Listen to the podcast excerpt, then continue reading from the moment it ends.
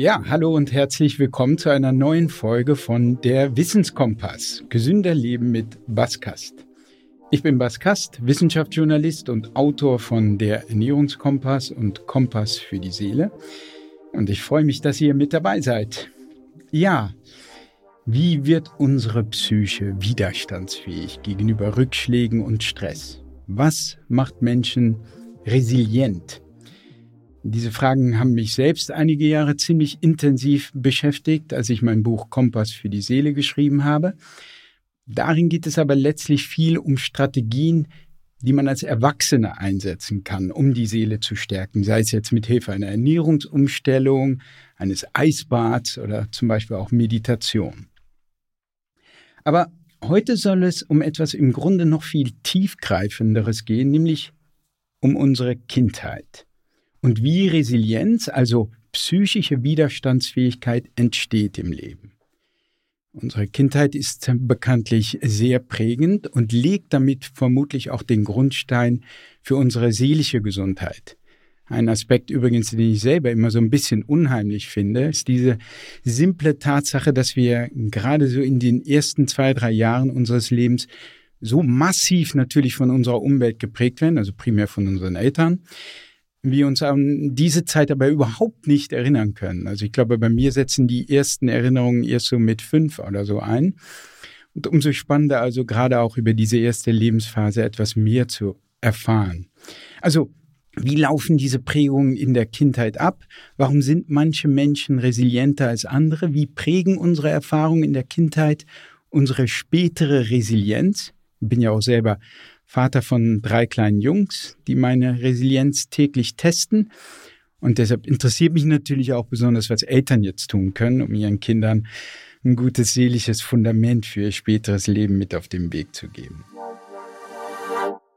Resilienz und Kindheit. Über dieses Thema spreche ich mit meinem heutigen Gast und das ist Deutschlands, ja, bekannteste Psychologin Stefanie Stahl. Stefanie Stahl ist nicht nur erfahrene Psychotherapeutin, sondern auch Autorin mehrerer Bestseller und erfolgreiche Podcasterin. Ich hatte selbst schon das Privileg, in ihrem Podcast Gast sein zu dürfen. Deshalb darf ich sie auch Steffi nennen. Steffi hat viele Bücher geschrieben, mit denen sie Menschen hilft, sich mit ihrer eigenen Psyche zu beschäftigen.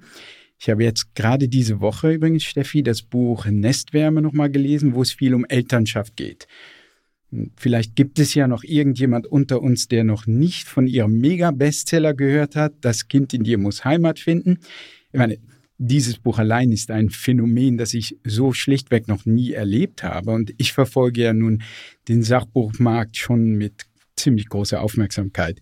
Das Buch hält sich seit sage und schreibe 2016 auf der Spiegel-Bestsellerliste und irgendwie hat es den Anschein, als würde es daraus auch so bald nicht wieder verschwinden. Und damit herzlich willkommen, Stefanie. Steffi. Dankeschön. Ja, Steffi höre ich lieber. ja, Steffi. Ja, schön, dass du da bist. Danke für die Einladung. Gerne. Ähm, vielleicht zunächst mal einfach, Steffi, oder vielleicht ist es nicht so einfach. Was ist aus deiner Sicht Resilienz? Resilienz bedeutet eigentlich, dass ich nach einem Schicksalsschlag oder irgendeine schwierige Situation, in der ich stecke oder die mir widerfährt, nach einer Zeit der Verarbeitung, also dass ich irgendwie das schaffe, das ganz gut zu verarbeiten, auch zu lösen und dann wieder aufzustehen. Also dass ich nicht ewig versinke ähm, im Kummer oder im andauernden Stress, sondern dass ich es schaffe, äh, mich dann auch wieder zu erholen, sozusagen. Also aus der Stressphase rauszukommen, um mich wieder zu erholen. Also eigentlich ist Resilienz sowas wie eine psychische Widerstandskraft. Mhm. Also Tiefs oder auch schlechte Nachrichten, die dürfen uns ruhig berühren, die dürfen auch unter die Haut gehen und die dürfen etwas mit uns machen. Aber es wäre gut oder ideal wahrscheinlich, wenn sie uns nicht so weit runterziehen, dass wir, was weiß ich, davon dann in ein Loch fallen etc. Beziehungsweise dann auch wieder aufstehen. Also wir können es nicht vermeiden, als Menschen auch mal in ein Loch zu fallen. Ja, das kann einfach passieren, wenn ich einen ähm, harten Schicksalsschlag habe, wenn ich ähm, plötzlich mit einer lebensbedrohlichen Diagnose konfrontiert bin, ähm, dann falle ich erstmal in ein Loch. Aber wichtig ist, ähm, dann wieder da rauszukommen und zu sagen, okay, was sind jetzt meine Möglichkeiten? Wie kann ich jetzt damit umgehen? Und ähm, dann irgendwann auch die Krise zu lösen und sei es nur, wenn manche Sachen einfach nicht zu lösen sind, Beispiel schlimme Krankheit, die vielleicht nicht heilbar ist oder die tatsächlich zum Tode führt, ähm, es vielleicht zu schaffen, eine Haltung zu finden, äh, damit umzugehen. Mhm. Ähm, vielleicht bevor wir zur Kindheit kommen und wie die Kindheit prägend ist, auch für diese Fähigkeit der Resilienz, vielleicht noch eine kurze Nachfrage. Ich könnte mir zum Beispiel auch eine Person vorstellen, die einfach alle ihre Gefühle unterdrückt und die nach außen oder für sich selbst auch resilient erscheinen könnte, sehr robust.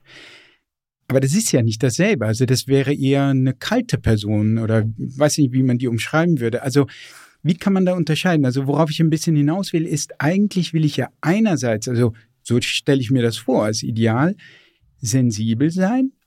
Andererseits, also die Dinge sollen mich berühren, ne, des Lebens. Andererseits will ich mich nicht unterkriegen lassen. Und das könnte man ja auch als einen gewissen Widerspruch empfinden. Da sprichst du was ganz, ganz Wichtiges an. Eine sehr spannende Frage, weil es gibt nämlich tatsächlich Persönlichkeitstypen und das hat auch viel mit Prägung zu tun, zum Teil natürlich auch wie immer mit einer genetischen Disposition, also mit einer genetischen Veranlagung ihre Gefühle ziemlich unterdrücken oder manche Gefühlsebenen vielleicht auch in der frühen Kindheit gar nicht entwickelt haben und die sehr stoisch durchs Leben gehen und sich eigentlich von wenig berühren lassen. Und die haben natürlich im Grunde genommen eine ganz gute Resilienz, weil sie nicht so leicht aus der Bahn zu werfen sind. Aber es hat seinen Preis. Der Preis ist, wenn ich selbst weit weg bin von meinen Gefühlen, und das betrifft dann ja nicht nur die Gefühle, die mich belasten, sondern auch die schönen Gefühle wie Glücksgefühle und ähm, hm. äh, Freude und so weiter, dann kann es in mir natürlich ein Lebensgefühl hervorrufen und das sagen die Leute auch, dass sie sich eher als Beobachter des Lebens empfinden, denn als Teilnehmer. Also sie haben zu viel Abstand und das führt natürlich auch zum gewissen Mangel an Lebendigkeit. Das ist eine Nebenwirkung, die nur sie selbst betrifft, aber es gibt noch eine andere äh, Nebenwirkung, die bei diesen Menschen in den aller, allermeisten Fällen zu verzeichnen ist. Das heißt, sie haben auch zu wenig Empathie für, für andere Menschen. Sie können nicht so gut in Schwingung gehen. Sie können nicht so gut nahe, vertrauensvolle, liebevolle Beziehungen gestalten. Denn gerade Mitgefühl kann ich ja nur entwickeln, wenn ich selbst fühlen kann, wenn ich selbst einen Zugang zu meinen Gefühlen habe. Also wenn mir jetzt eine gute Freundin erzählt, ähm, sie hat furchtbaren Liebeskummer und ihr Mann hat sich gerade getrennt und aus heiterem Himmel und sie ist unendlich traurig, dann kann ich nur mitfühlen, wenn ich die Fähigkeit in mir trage, mich selber mal kurz mit diesem Gefühl zu verbinden, wie wäre das, wenn mir das passieren würde? Ja. Und wie fühlt sich das an, traurig zu sein? Und wie fühlt sich Liebeskummer an? Und dann kann ich wirklich mitschwingen und dann kann ich auch verstehen und dann kann ich eben auch eine Nähe herstellen. Und diese Nähe ist so wichtig für gelingende Beziehungen und für die ganze Mitmenschlichkeit, weil letztlich unser ganzes Lebensglück oder auch das Schicksal dieser Welt hängt letztlich von gelingenden Beziehungen ab. Ja, lass uns mal zur Kindheit kommen und wie da Resilienz entsteht. Wie wichtig prinzipiell, bevor wir zu den einzelnen Zutaten kommen, die vielleicht wichtig ist vom Umfeld für Resilienz, wie wichtig generell ist die Kindheit für die Resilienz später im Leben? Ja, leider sehr stark. Also im Grunde ist das ja so ein bisschen gemein. Ne? Im Grunde die meisten Sachen, die uns später bestimmen, spielen sich im Bereich ab, an dem wir uns später kaum erinnern können. Und der deswegen auch manchmal schwer korrigierbar ist. Ich gebe dir mal ein ganz konkretes Beispiel. Ich nehme jetzt mal die ersten zwei Lebensjahre.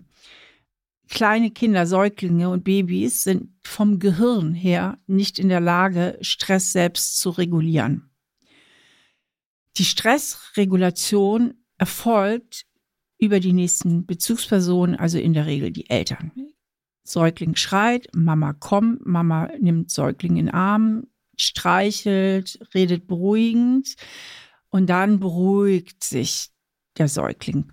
Das heißt, beruhigen auf hormoneller Ebene bedeutet ja, also erst werden Stresshormone ausgeschüttet, die schwappen dann hoch im Gehirn vom Säugling und dann durch das Streicheln und die liebevolle Zuwendung der Mutter oder von Papa oder wem auch immer, ähm, kommen die Beruhigungshormone, werden ausgeschüttet, ja.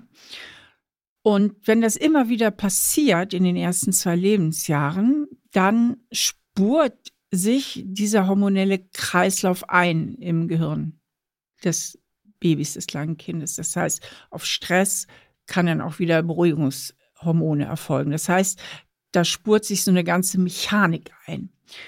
Wenn die Eltern jetzt aber überfordert sind oder die Kinder einfach viel zu früh in Fremdbetreuung gegeben werden, ähm, dann kann sich das nicht so richtig einspuren weil ähm, gerade in den ersten zwei Lebensjahren geht es im Gehirn des Kindes um ganz, ganz viel Sicherheitserleben, Sicherheit, Sicherheit und nochmal Sicherheit und Geborgenheit. Und tatsächlich ist es so, dass das biologisch einfach die vertrautesten Bezugspersonen, nämlich die Eltern und vor allen Dingen im Lebens ersten Lebensjahr auch tatsächlich die Mama ähm, geben kann, weil durch die ganze Schwangerschaft ist die Mama dem Kind halt schon so vertraut und es kann schnell durch die Stimme und alles äh, Sicherheit herstellen.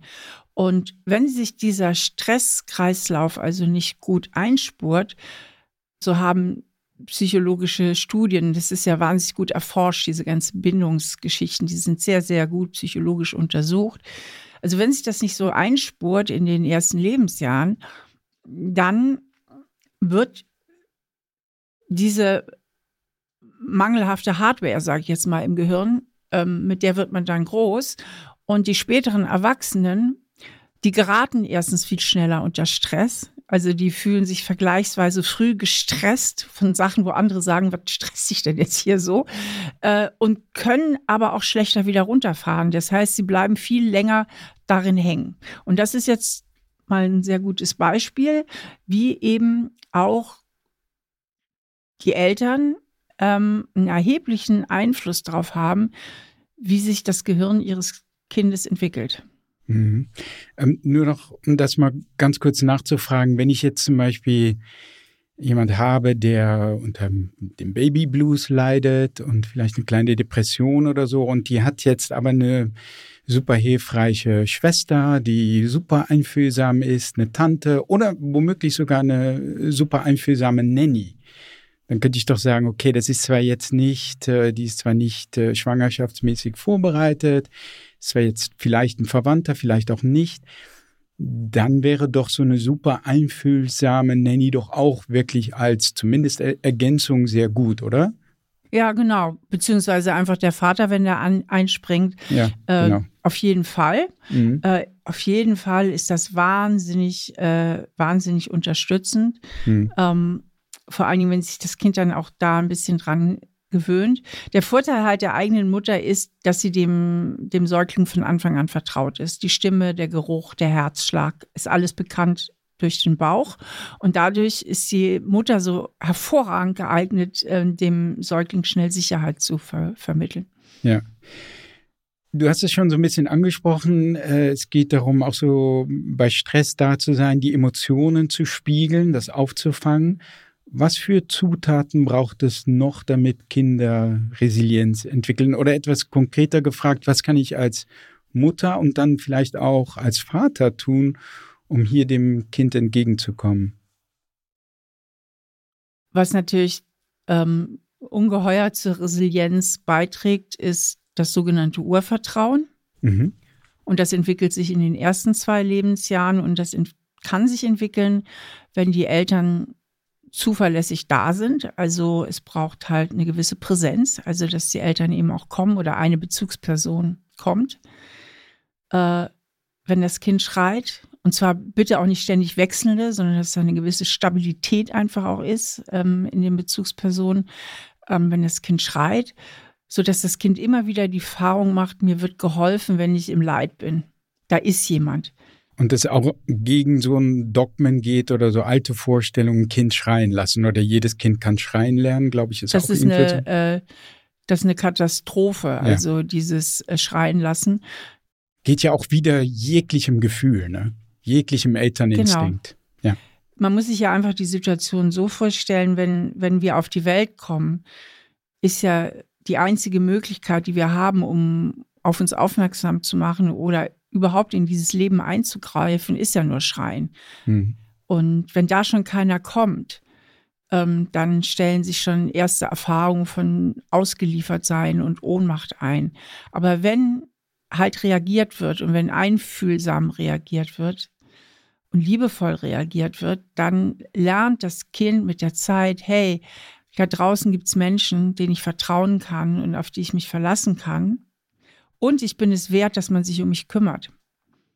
Also es lernt zum einen, die Welt ist irgendwie so ein Ort, wo es Sicherheit gibt und wo es Geborgenheit gibt und wo sich um mich gekümmert wird. Das ist also ein gewisses Weltvertrauen, ein Vertrauen da draußen. Und es lernt aber auch, ähm, auch ich bin irgendwo wertvoll. Also ich bin es wert, dass man sich um mich kümmert. Und so bildet sich eben dieses Urvertrauen aus. Und jetzt kann man sich ja mühelos vorstellen, wenn ich das Urvertrauen als Erwachsener habe und auch ein Selbstwertgefühl entwickelt habe, dass mir viele Sachen einfach auch nicht so viel Angst machen. Also, dass ich auch nicht immer mit dem Schlimmsten rechne, dass ich vielleicht auch eher optimistisch bin, denke, wird schon irgendwie gut gehen, das kriege ich schon irgendwie hin. Also ganz viele Sachen mich auch gar nicht so unter Stress setzen, weil ich nicht permanent mit Versagensängsten zu tun habe oder permanent damit rechne, dass die Menschen da draußen mir Böses wollen. Das heißt, ich habe eine ganz andere Grundgelassenheit und ein anderes Leben von Grundsicherheit, mit dem ich mhm. durchs Leben gehe. Also Menschen, die jetzt kein Urvertrauen haben oder eher so ein Urmisstrauen haben, ähm, die leben ja auch oft in so einer permanenten Angespanntheit, weil ihr ganzes System permanent damit rechnet, dass gleich irgendwas Schlimmes passieren könnte. Ja, das ist ja ähm, im Grunde ist das ja auch eine Art der Traumatisierung. Das heißt, das Gehirn hat ganz früh gelernt, die Welt da draußen ist nicht sicher. Und da unser ganzes psychisches System und unser ganzes körperliches System ja immer darauf ausgerichtet ist, möglichst zu überleben, muss ich ja, wenn ich äh, mich nicht sicher fühle in der Welt, permanent auch angeschaltet sein, um mögliche Gefahren abzuwenden. Du bist permanent in so einer Alarmstimmung. Und das genau. kann man bis ins Gehirn verfolgen, dass äh, gewisse Alarmzentren namens Amygdala oder Mandelkern regelrecht morphologisch größer werden, wenn man ja. in der Kindheit so gestresst wurde. Das ist total wichtig, dass du das sagst. Und apropos Ängste, vielleicht darf ich da noch eine persönliche Frage stellen, die aber auch, glaube ich, wieder in diese Richtung geht, schreien lassen oder nicht. Ne? Ähm, wir haben ähm, unsere Kinder immer bei uns im Bett schlafen lassen. Und die Überlegung für uns war, ähm, wenn du in so einer Jäger-Sammler-Gruppe aufwächst, äh, was, was ja über Millionen von Jahren üblich war, wenn du ein Kind, äh, das was weiß ich, zwei, drei oder vier Jahre auch alt ist, muss man sich ja mal vorstellen, in so einem, in so einem Camp, wo vielleicht draußen der Säbelzahntiger rumrennt, äh, das dann irgendwo anders hinzulegen als in dem eigenen Zelt, ist ja erstmal unnatürlich. Und trotzdem hört man oft, nee, das ist zu viel Nähe, das ist nicht gut, die sollten lernen, dann auch in ihrem eigenen Bett zu schlafen. Jetzt mal unabhängig von meiner Situation, wie bewertest du das ähnlich oder neutral oder wie siehst du das? Ich denke, dass du da völlig recht hast, dass es im unnatürlich ist, wenn die Kinder woanders schlafen. Mhm. Ähm, das Problem ist halt nur, also, also ich finde das völlig richtig. Aber irgendwann muss man auch wieder Übergänge schaffen. Und ja. ähm, ich meine, auch die Möglichkeit, ich weiß noch, als ich klein war, ähm, also ich glaube nicht, dass ich als Säugling im Bett meiner Eltern geschlafen habe. Aber ich weiß, ich hatte ja in der Nähe, oder die waren, ich war dann irgendwo, das weiß ich jetzt gar nicht. Ich weiß aber, als ich kleines Kind war und wenn ich dann abends Angst hatte oder nachts aufgewacht bin, dann bin ich immer zur Mama ins Bett gekrochen. Ne? Mhm. Und mhm. Ähm, da durfte ich dann auch immer sein. Also die hat mich dann auch immer äh, auf, ich bin immer zur Mami auf die Seite, obwohl ich auch ein, äh, eine sehr gute äh, Beziehung zu meinem Vater hatte. Aber mein natürlicher Impuls war es, zur, zur Mama ins Bett zu kriechen. Und das ist dann einfach dann so eine Schutz- und Sicherheitshöhle, ne? Weil ja. ich, ich glaube auch nicht, dass es so cool ist, äh, auch für die Ehepaarebene, wenn die Kinder da ewig im Bett rumliegen. Also können, können wir das Schluss für sein. den nächsten Podcast aufheben? äh, nein, aber ähm, äh, nur um es abzuschließen, mein Zehnjähriger ist dann einfach von selbst, also nicht mit zehn, mhm. er ist schon, schon, schon längst ausgewandert in sein eigenes Zimmer. Ne? Also es ist nicht so, dass der da genau. geblieben ist und jetzt immer noch Windeln trägt und so. Ja, die Kinder wollen ja auch autonom genau. werden. Und gerade wenn sie so eine sichere Bindung zu den Eltern entwickeln, mhm. dann können sie sich ja auch viel leichter lösen. Das ist das Stichwort, was ich äh, dir fragen wollte. Ich habe ja, wie gesagt, dein Buch Nestwärme gelesen, aber das kommt auch bei anderen Büchern eigentlich immer wieder, auch jetzt in dem, deinem neuen Buch, Wer wir sind, immer wieder vor nämlich dass es diese drei, im neuen Buch sind es vier Grundbedürfnisse gibt nach Bindung, Autonomie und dem Selbstwert. Und dann gibt es noch den, den vierten, aber bleiben wir mal kurz bei diesen dreien. Welche Rolle spielen diese drei Bedürfnisse für die Resilienz eines Kindes? Ja, die spielen natürlich die maßgebliche Rolle. Also wir haben vier psychische Grundbedürfnisse äh, äh, und ähm, das erste ist, also das ist laut Klaus Grave, der hat eine riesige Metastudie gemacht über alle möglichen psychologischen Studien hinweg und hat die eben so rausgefiltert und ich als Psychotherapeutin kann wahnsinnig viel damit anfangen, weil ich merke, stimmt, das sind wirklich so diese Grundstrukturen, auf die es immer wieder hinausläuft. Und das erste Grundbedürfnis, das wir haben, ist einfach nach Bindung.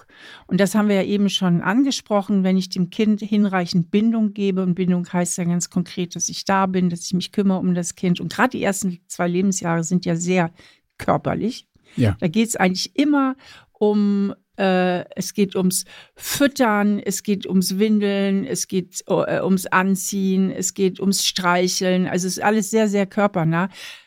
Und deswegen ist ja dieses Urvertrauen, wenn es sich entwickelt, auch so ein tiefes, körperlich abgespeichertes Gefühl von, ich fühle mich sicher und ich bin wertvoll. Das ist irgendwie, man fühlt das so im tiefsten Inneren. Und ähm, also die, die Bindung ist ganz, ganz wichtig, weil ohne Bindung habe ich keine Sicherheit. Und Sicherheit, es geht ja immer um Sicherheitserleben bei der Resilienz. Also das Gegenteil von Sicherheit ist Stress. Also entweder fühle ich mich sicher und entspannt in meinem ganzen System oder ich gerate unter Stress und Anspannung.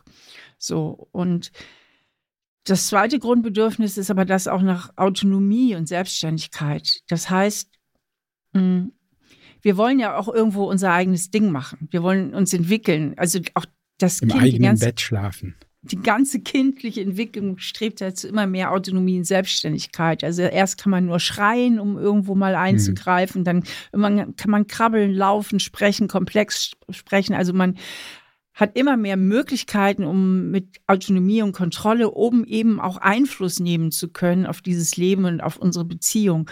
Und das ist auch ein ganz, ganz wichtiges Ding mhm. für die Resilienz. Denn wenn ich als Kind lerne, hey, ich habe auch Autonomie und Kontrolle, ich kann Einfluss nehmen, dann fühle ich mich ja dem Leben nicht einfach so ausgeliefert. Mhm. Ja, ja, du also, sagst ja in dem, oder du schreibst in deinen Büchern ja auch immer, äh, dass eines der ersten Dinge, die Kinder dann sagen, ist selber machen. Und bei meinem Sohn lautete das immer Maxi, Maxi. Wenn ich was machen wollte, dann hat er gesagt Maxi, weil er heißt Max. Also Maxi soll es machen, ich selber ja. machen, ne? Genau. Autonomie. Richtig. Und ähm, die Autonomie bedeutet ja auch in Bezug auf zwischenmenschliche Beziehungen, ich kann was bewirken. Mhm. Also wenn ich rede, wird mir zugehört oder ich ja. kann auch mal einen eigenen Willen durchsetzen, ich kann irgendwas bewirken. Und das ist das Gegenteil von Ohnmacht und ausgeliefert sein. Mhm. Also wenn ich so das Gefühl habe, ich habe eine gewisse Selbstwirksamkeit, sagt man ja auch, also ich, ich bin dem Leben nicht nur einfach ausgeliefert, sondern ich kann Einfluss nehmen, dann macht mich das ja stark dann habe ich ja auch ein Gefühl der Wehrhaftigkeit.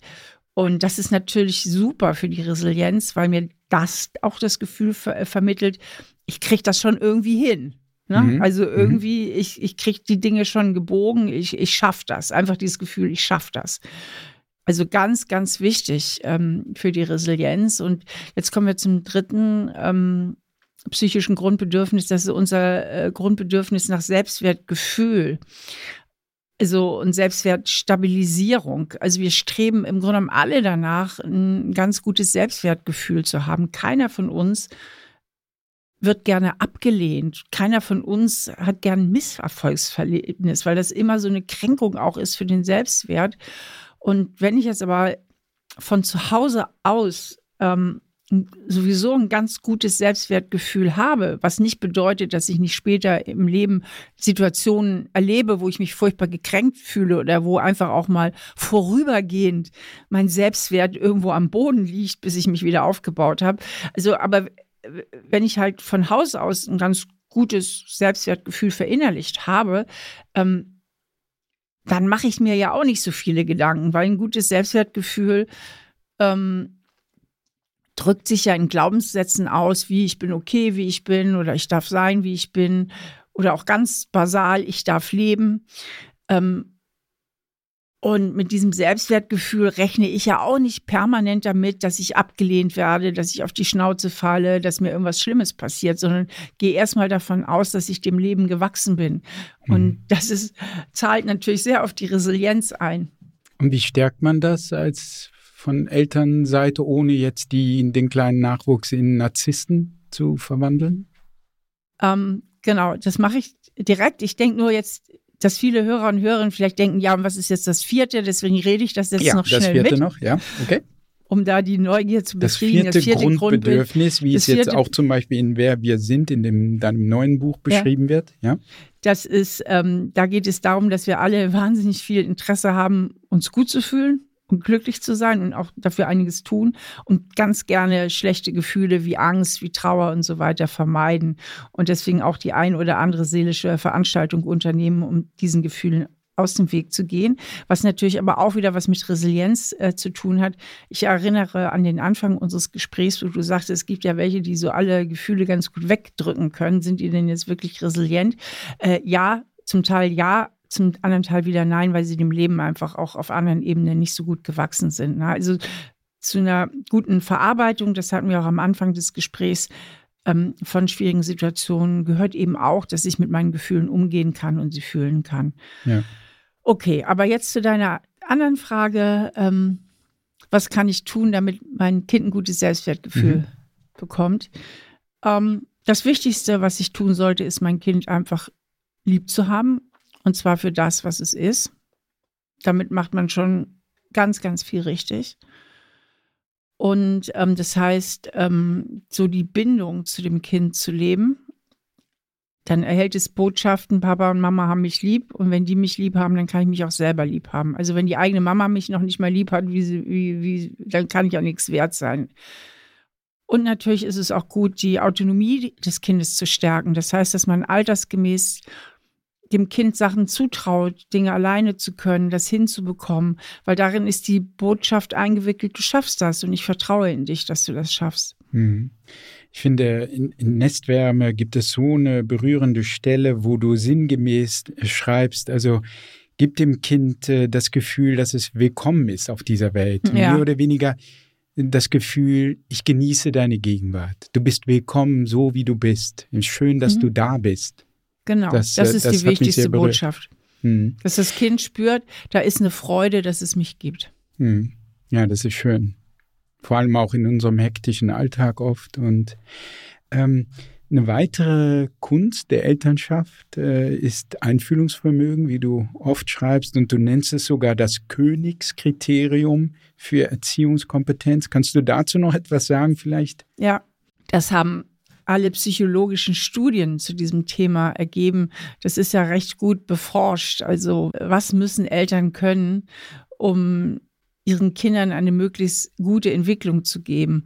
Da gibt es ja unzählige psychologische Studien zu. Und ähm, dieses elterliche Einfühlungsvermögen hat sich da sozusagen als das Haupt- und wichtigste Kriterium entwickelt.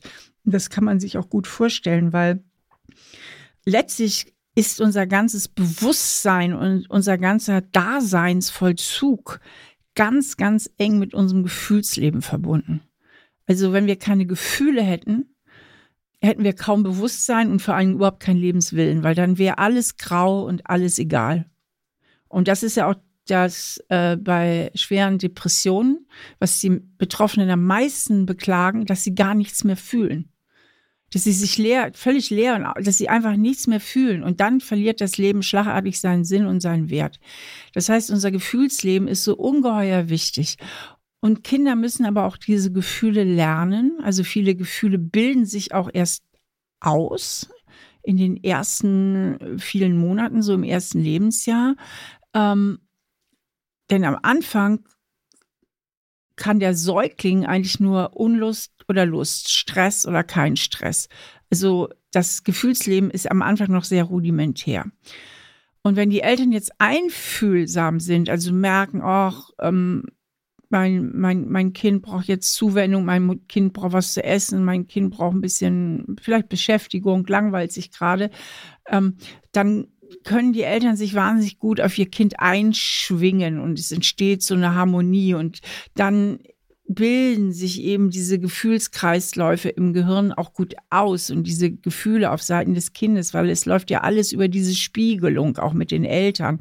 Und ähm, natürlich aber auch später in der Entwicklung des Kindes, wenn das Kind schon sprechen kann und äh, Sachen auch differenzierter sind, ist das natürlich toll, wenn es einfühlsam begleitet wird. Was weiß ich, es kommt traurig vom Kindergarten nach Hause und heult, weil keiner mit ihm spielen wollte oder der beste Freund nicht spielen wollte. Wenn man dann sagt, stell dich nicht so an oder einfach die, diese Trauer völlig ignoriert, dann lernt das Kind gar nicht damit umzugehen. Aber wenn jetzt der einfühlsame Elternteil sagt, ach ja, verstehe, dass du traurig bist, dann lernt das Kind zum einen, ach so, das heißt traurig, was ich da fühle. Die Eltern spiegeln ja auch verbal. Mhm. Na, so. Ja, und Ach, das heißt, das ist traurig. Okay, ich bin mhm. traurig. Und mhm. es lernt, das Gefühl darf sein. Ah, ich darf auch traurig sein. Und ähm, es lernt dann vielleicht auch noch eine Lösung. Also so nach dem Motto, ja, sagt die Mama vielleicht, warte mal ab, morgen oder so, ne? Oder so, also darüber kann man dann ja auch mit dem Kind Lösungen erarbeiten, ja, also wie, wie man mit dem Gefühl umgehen kann oder ja, genau. Und deswegen ist das so wichtig, dann die ganze Lebendigkeit, die wir fühlen können oder die ganze Authentizität, die wir fühlen können, das ist ja heute so ein beliebtes Wort, Authentizität. Was heißt denn Authentizität? Es das heißt letztlich, dass ich zu all meinen Gefühlen Zugang habe und mich traue, auch die wahrzunehmen und zu fühlen. Und das lernen wir über die einfühlsame Begleitung unserer Eltern oder eben auch nicht. Ja, ja, so viele Sachen, die da wichtig sind, die ich erkenne natürlich auch, wenn man zum Beispiel so sagt, äh, wenn das Kind Schmerzen hat oder traurig ist, dass man natürlich als Eltern schnell das Tröst weghaben will. Ja? Man will diesen Schmerz, will dem Kind das nicht zumuten.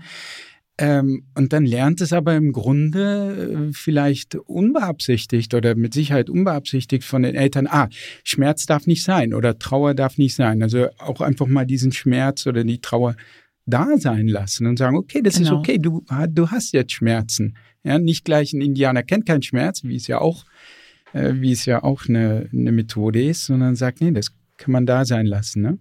Und es geht ja auch bis, bis hin zu äh, im, im, Gehirn, was du mit dem Spiegeln sagst. Es gibt ja dieses ganze, mein, mein ältester Freund ist Hirnforscher in Amsterdam und untersucht Spiegelneuronen und das ganze Spiegelsystem im Gehirn, wo man entdeckt hat, dass wenn du jetzt zum Beispiel mich anlächelst, Steffi, ähm, in meinem Gehirn äh, Neuronen, also Nervenzellen aktiviert werden, die sonst aktiviert werden, um bei mir selbst ein motorisches Lächeln hervorzubringen. Das heißt, ich simuliere dein Gesicht und deine Emotionen in meinem Kopf. Genau, und deswegen ist es so wichtig, dass eben Eltern selbst auch einen ganz guten Zugang zu ihren Gefühlen haben, weil umso besser kann es ihnen dann ja auch gelingen, die Gefühle ihrer Kinder richtig wahrzunehmen und ähm, richtig zu deuten und dann eben auch angemessen zu handeln. Ja. Ähm, du arbeitest ja viel mit dem inneren Kind. Das ist ja auch nun wirklich ein phänomenaler Bestseller. Ne? Das Kind in dir muss Heimat finden. Spielt das innere Kind, vielleicht kannst du sagen, was du darunter verstehst und wie kommt äh, das zusammen mit Resilienz? Spielt das eine Rolle dabei?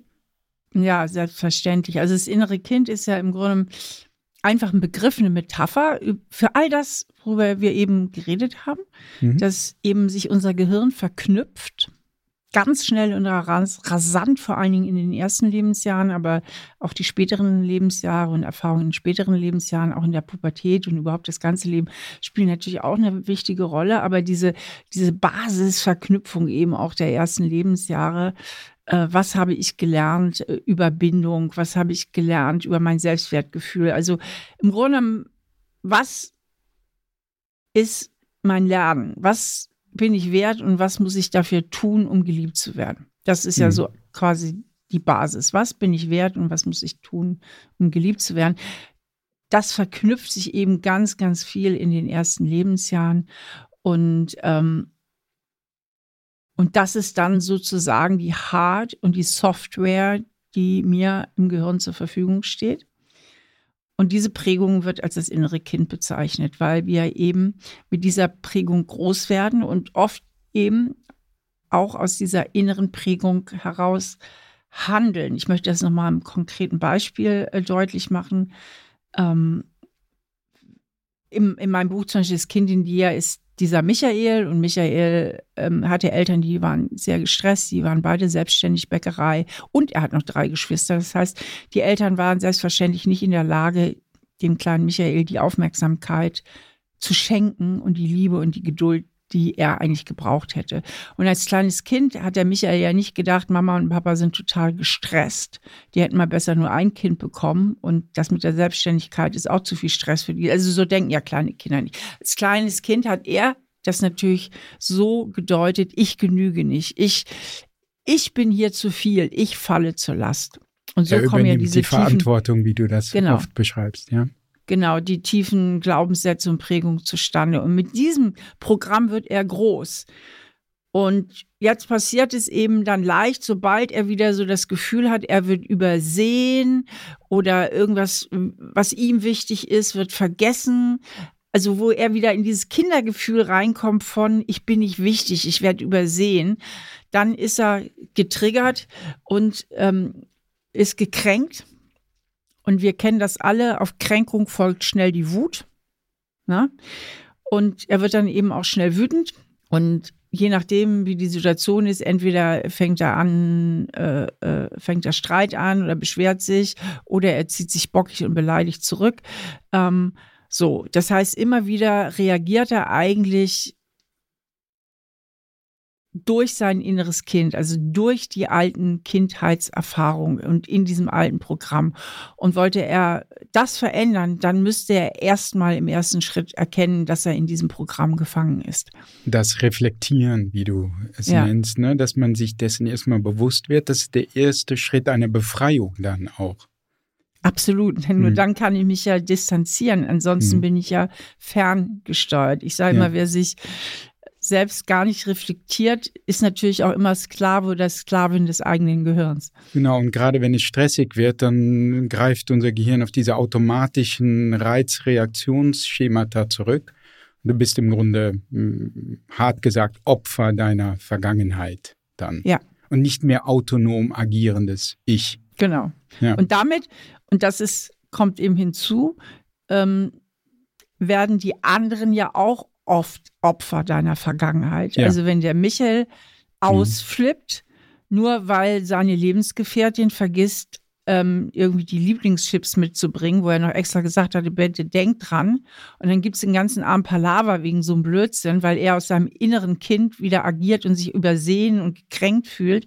Äh, dann hat ja nicht nur Michael das Problem, sondern äh, seine Freundin dann gleich mit oder je nachdem, mit wem ja, man es zu tun hat. Und die Kinder, weil äh, ohne jetzt ein allzu großes Fass aufzumachen, aber im Grunde, was deine Arbeit ja auch leistet, ist sozusagen, wenn man hier nicht interveniert oder wenn die Person nicht reflektiert und was ändert, setzt sich das von Generation zu Generation fort. Absolut. Und an irgendeiner Stelle will man ja, dass diese Kette durchbrochen wird und dass man sagt, pass mal auf, ich will nicht wie so ein Automat handeln, ich will nach eigenen inneren Werten handeln und zu einer autonom agierenden Person werden.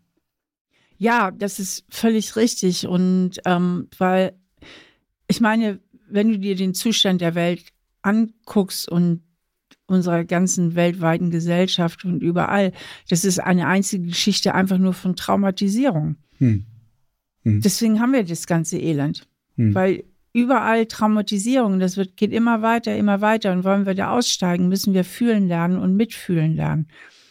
Ja, also du, du, du hast jetzt zumindest eben viel von den positiven Zutaten einer Erziehung gesprochen, die Resilienz fördert, also Gefühle zulassen, Gefühle spiegeln, Einfühlungsvermögen.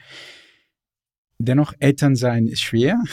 Ich habe ja gesagt, meine Resilienz wird jeden Tag getestet. Und selbst wenn ich mir, ich meine, wirklich allergrößte Mühe gebe, und die meiste Zeit ist ja auch wunderbar. Und trotzdem kann man mal gestresst sein. Vielleicht einfach mal äh, in dem Zusammenhang die Frage, jeder macht Fehler, wie gesagt, und äh, welche Fehler sollte man als Eltern unbedingt vermeiden? Also man sollte unbedingt vermeiden, dem Kind das Gefühl der Ablehnung zu geben, dass man es als Person ablehnt, dass man, ähm, man kann immer sagen, du, die und die Verhaltensweisen finde ich nicht gut oder nerven mich. Mhm. Aber eine Verhaltensweise ja. ist was anderes als der ganze Mensch. Verstehe, ja. Sozusagen also, dieses konkrete Verhalten hier, wo du deinen Bruder so gehauen hast, das ist nicht in Ordnung. Genau. Aber, aber du, du als Person, dich nehme ich an, so wie du bist. Genau, genau, ja. genau. Ja. Und also das ist eben wichtig. Oder dass man mhm. wirklich guckt, ähm, was bist du eigentlich für ein Typ, Kind? Ja. Na, was sind so, was sind so deine Eigenschaften? Kinder bringen ja auch wahnsinnig viel mit auf die Welt durch die Gene. Bist du jetzt eher so, was weiß ich, der praktische Typ ja. oder eher der abstrakte? Bist du eher äh, mhm. die Fußballerin oder eher die äh, Klavier oder was weiß ich?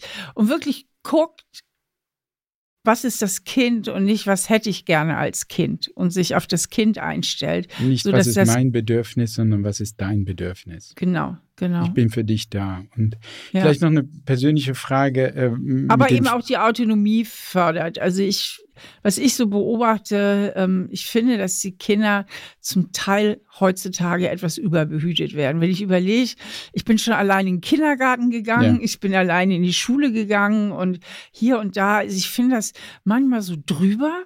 Mhm. Und damit gibt man ja den Kindern auch das Gefühl, auch wenn man das gar nicht will, aber ohne Mama und Papa schaffst du das nicht.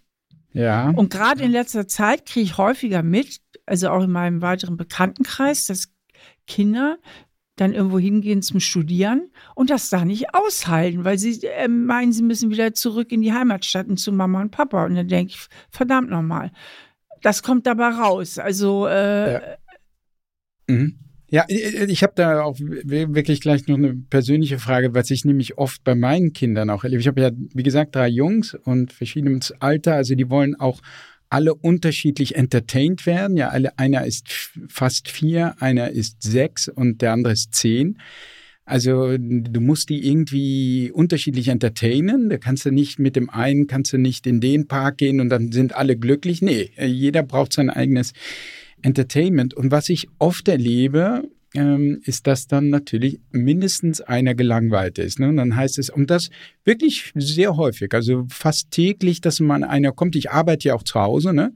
und muss dann aber auch arbeiten und dann kommt wieder einer an und sagt, oh Papa, mir ist so langweilig und so. Und dann habe ich auch oft so dieses, natürlich ist es schön, mit dem Kind dann zu spielen oder irgendwas Tolles zu machen, aber ich muss halt dann auch wirklich arbeiten. Und jetzt meine Frage, ähm, ist Langeweile. Ne? Vor allem, wenn das Kind dann auch selbstständig lernt, damit umzugehen.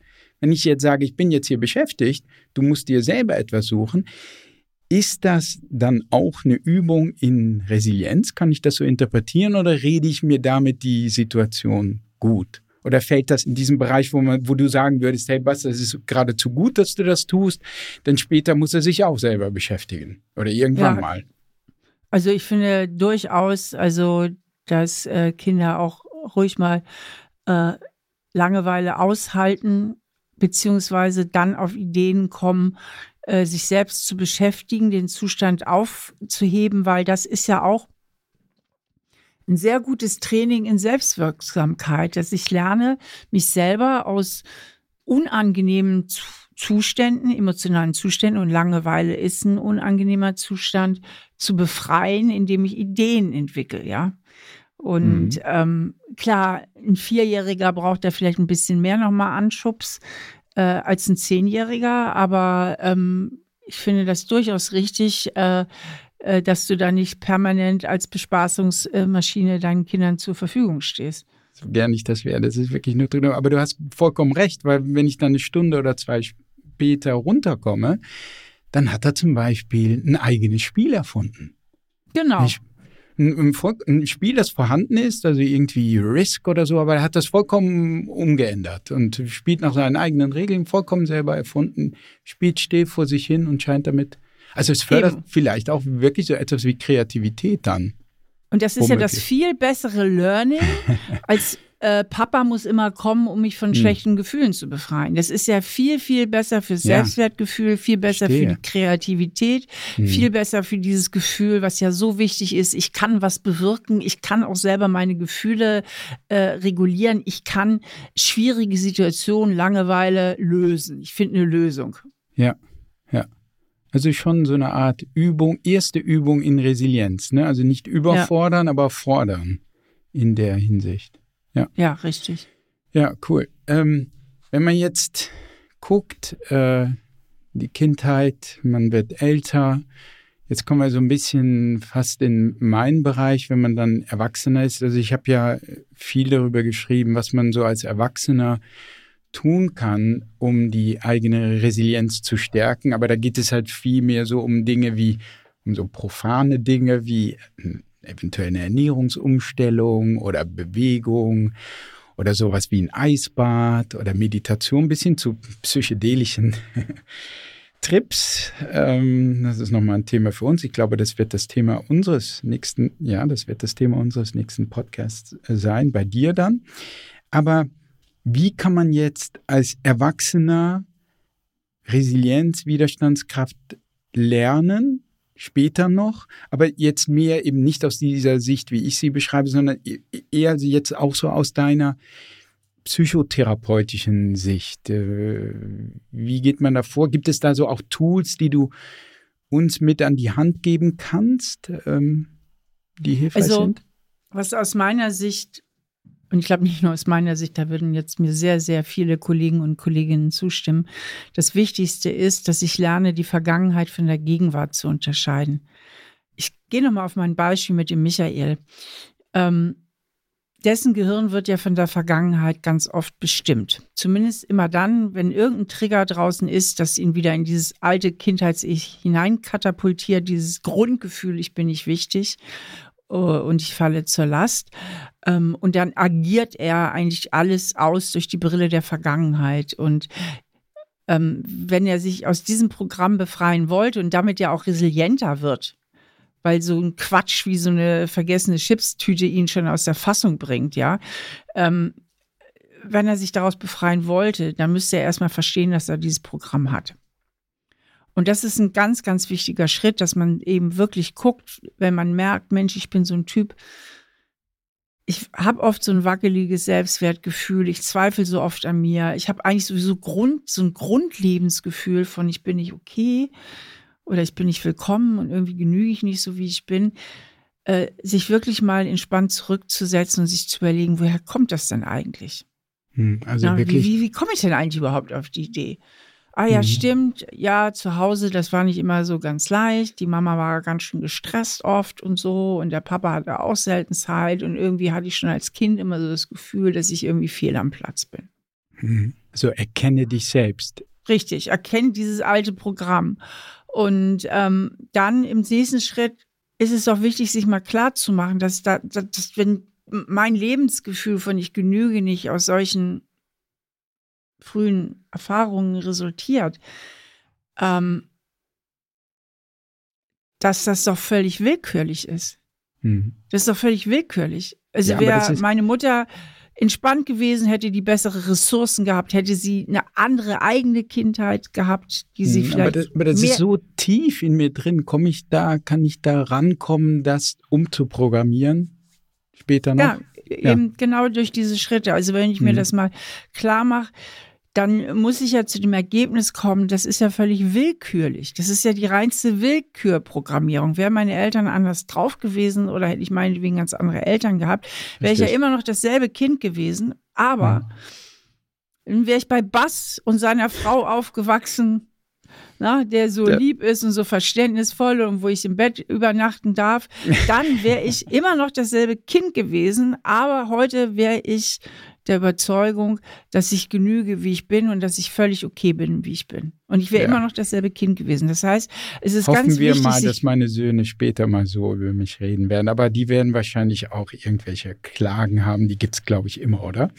Aber ähm, was auch immer man macht. Überzeugt, dass sie ähm, im guten Selbstwertgefühl groß werden. Aber auf jeden Fall, dass ich dann lerne, ja, stimmt, das ist eigentlich völlig willkürlich. Das ist eine, hm. eine willkürliche Prägung ich bin nicht der Fehler. Denn im Grunde letztlich sind, liegen die Dinge wahnsinnig einfach. Als Kind denkst du, wenn die Verhältnisse schwierig sind, ich bin der Fehler. Ich bin schuld, ja. Ich bin schuld, weil du kannst es ja auch gar nicht richtig überblicken. Dazu fehlen dir einfach auch mental und emotional die Ressourcen. Das nimmst du als Prägung mit ins Erwachsenenalter, denkst immer noch, ich bin der Fehler. Ähm, und es ist wichtig zu verstehen, nein, du bist nicht der Fehler, sondern deine Eltern haben ein paar Dinge falsch gemacht. Und jetzt kommt's, warum so viele Leute davon so schlecht loslassen können. Du hast ja auch eben gleich als erstes gesagt, ja, wird man denn sowas überhaupt noch mal los? Mhm. Der Hauptgrund, wenn es Menschen nicht gelingt, sich von diesen alten Glaubenssätzen und alten Programmen zu befreien, ist die Loyalität auch als Erwachsene zu den eigenen Eltern. Mhm. Ja? Dass viele schon einen Widerstand verspüren, vielleicht werden sie mir noch zuhören, zu sagen, aha, die Stahl jetzt, was erzählt sie uns denn hier? Äh, die Kindheit, jetzt sollen meine Eltern an allem schuld sein. Und die schon Widerstand haben, instinktiv überhaupt mal einen kritischen Blick auf die eigene Kindheit zu werfen, weil sie diese tiefe Loyalität haben zu den Eltern, weil sie schon als Kind gelernt haben. Ich bin dafür verantwortlich, dass die Beziehung zu meinen Eltern gelingt, denn das ist das, was immer passiert, wenn die Eltern aus welchen Gründen auch immer nicht in der Lage sind, ihre Kinder so zu begleiten, wie die Kinder es bräuchten, dann wird das Kind alle möglichen inneren Veranstaltungen machen, um seinen Eltern zu gefallen und doch noch irgendwie mit den Eltern gut klarzukommen. Das heißt, übernimmt die Verantwortung dafür, unbewusst, dass seine Beziehung zu den Eltern gelingt. Und das, auch das ist natürlich ein Programm, was man mit ins Erwachsenenalter nimmt und was weiterwirkt. Was ich jetzt wirklich noch gerne wissen wollte, wir kommen so ein bisschen zum Schluss, aber dieses Gefühl, dass das Kind automatisch die Verantwortung übernimmt, kann man das als Eltern auch noch so ein bisschen relativieren, so sagen, ey, pass mal auf, du hast vielleicht schnell dieses Gefühl, schuld zu sein, so ist das nicht. Ist das etwas, was man überhaupt verständlich machen kann oder ist das einfach automatisch im Kinderkopf drin? Nee, wenn was schief läuft, ich bin schuld. Ich, hab, ich übernehme immer diese unbewusst diese Verantwortung. Wenn meine Eltern streiten, ich bin schuld. Oder sich trennen. Genau. Ähm, kann man das relativ, kann, also, man, kann man dem Kind irgendwie vermitteln, pass mal auf, ich weiß, du hast dieses Gefühl, das ist vollkommen natürlich. Aber so ist den es. Den älteren Kindern auf jeden Fall, mit denen man reden kann. Ab wann dann ungefähr? Also, wenn alles einigermaßen gut läuft. Und es muss ja nur hinreichend gut sagen, sein, mhm. sagen wir. In der Psychologie sagen, reden wir von good enough parents, also hinreichend gute Eltern. Genug, es muss nicht perfekt sein. Also wenn es hinreichend gut läuft in den ersten Lebensjahren, ist das Kind ja auch gar nicht geneigt, die Verantwortung zu übernehmen. Das passiert ja eigentlich nur, Aha. wenn das Kind so das Gefühl hat, ja, wenn es sich zu viel anpassen muss, weil ah, die okay. Eltern Genau, weil okay. die Eltern eben nicht so gut in der Lage sind, sich zu kümmern und dann dann übernimmt das Kind die Verantwortung, um klarzukommen mit diesen Eltern, die eben, eben, sonst muss es das ja gar nicht tun. Also wenn die Eltern äh, das Kind einfühlsam begleiten, wird das Kind nicht die Verantwortung dafür übernehmen, dass seine Beziehung zu den Eltern gelingt. Das tun ja. nur Kinder, die sich vernachlässigt fühlen, die ah, das okay, Gefühl ja, haben, ich, ja. weil die mhm. Kinder müssen ja klarkommen mit den Eltern. Es bleibt ihnen nichts anderes übrig. Sie sind existenziell überlebensmäßig auf sie angewiesen. Also da gibt es eine Studie, die möchte ich hier mal kurz erzählen, mhm. mit sechs Wochen alten Säuglingen. Mhm. Und da hat man sehr viel Videoaufzeichnung gemacht und die sind aufgewachsen im betreuten Wohnen mit ihren bindungsgestörten Müttern. Also die Mütter durften auch nicht ähm, alleine das Kind aufziehen. Ähm, das ist so in so einem betreuten Projekt und da haben sie sehr viel so Videomaterial gemacht. Und die, die Mütter hatten ja alle eine Bindungsproblematik, ähm, also konnten Kinder nicht so liebevoll an sich binden, wie es eigentlich nötig gewesen wäre. Und da hat man in Videoaufzeichnungen gesehen, die man dann langsam nochmal abgespult und ausgewertet hat, dass sechs Wochen alte Säuglinge bereits, ähm, wenn, die, wenn sie bei der Mama im Arm waren, haben sie die Mama so angelächelt. Weil die wussten schon, ich muss ein pflegeleichtes Kind sein, sonst geht ja. das hier bös für wow. mich aus. Mhm. Und wenn die Mama weggeguckt hat, haben sie so einen ganz eingefrorenen, so traumatisierten Gesichtsausdruck gehabt. Also die mhm. haben schon sich pflegeleicht gemacht und gefällig gemacht, haben sich schon angestrengt, der Mama zu gefallen, damit die Mama sie nicht in die Mülltonne wirft. Ja, ich sag's jetzt mal extra so hart, ja. So, mhm. das meine ich mit Verantwortungsübernahme. Ja. Mhm. So, und das sind halt so Prozesse, die ja nicht einsetzen, wenn die Eltern einigermaßen einfühlsam und liebevoll sind. Ja. Aber das klar, später, um dann nochmal kurz den Bogen zu machen, wenn mhm. die, wenn Mama und Papa lassen sich scheiden, klar, Kinder denken dann auch schnell, aber gerade mit älteren Kindern kann man ja auch ganz gut darüber reden. Ja, klar, wenn die dann etwas älter sind, ja. Ja, dieses letzte Beispiel mit den Babys war jetzt schon nochmal bewegend, krass, ja. Ähm, ja, wir sind am Ende. Hast du vielleicht zum Schluss noch eine Botschaft? Generell irgendwie etwas, was du Eltern gerne mit auf den Weg geben würdest, um die Resilienz ihrer Kinder zu stärken, um ihre Seele aufblühen zu lassen? Gibt es da was? Also ich noch? würde eher gerne, also sehr viele Eltern, vor allen Dingen Eltern, die deinen Podcast hören, die sind dann ja schon sehr bemüht und ja. zugewandt mhm. und sehr reflektiert genau. und viele Eltern haben ja Sorge und machen sich viele Schuldgefühle. Mhm. Ähm, das ist so irgendwie ganz normal. Aber deswegen möchte ich den eher mitgeben, solange du ein Kind lieb hast, hast du schon so gut wie alles richtig gemacht. Und Kinder verzeihen auch sehr viel Erziehungsfehler. Also Kinder ja. können schon. Das Wichtigste ist halt, dass man eine gute Bindung zu den Kindern hat und dass da Vertrauen und Liebe ist und der Rest, da läuft dann auch schon vieles dann okay. Danke, Steffi. Also, das werde ich beherzigen, wenn ich nachher nach Hause zurückkehre und die drei wieder über mich herfallen. Ja. vielen, vielen Dank, äh, Steffi. Also, ähm, ja, das war einfach super erhellend und bereichernd und äh, man bekommt, äh, es ist immer so ein, ein Klischee fast, ne, wenn man sagt, die bekannteste Psychologin Deutschlands. Aber ich finde auch, wenn man sich jedes Mal wieder, wenn man sich mit dir unterhält, weiß man auch, warum das so ist. es ist äh, also wirklich großartig. Ich danke dir, dass du die Zeit genommen hast. Ich freue mich auf unseren Podcast dann im November, den wir machen. Ich freue mich auch drauf. Und ja, also das war's mit der heutigen Folge. Wir hören uns dann wieder am Montag zum Faktensnack. Da spreche ich über Dinge, die mich in dieser Folge besonders, also in unserer Folge interessiert haben oder einen interessanten Aspekt, den ich noch gerne etwas vertiefen möchte. Bis dahin wünsche ich euch allen ein schönes Wochenende. Tschüss, Spaß. Tschüss. Danke, Steffi. Tschüss.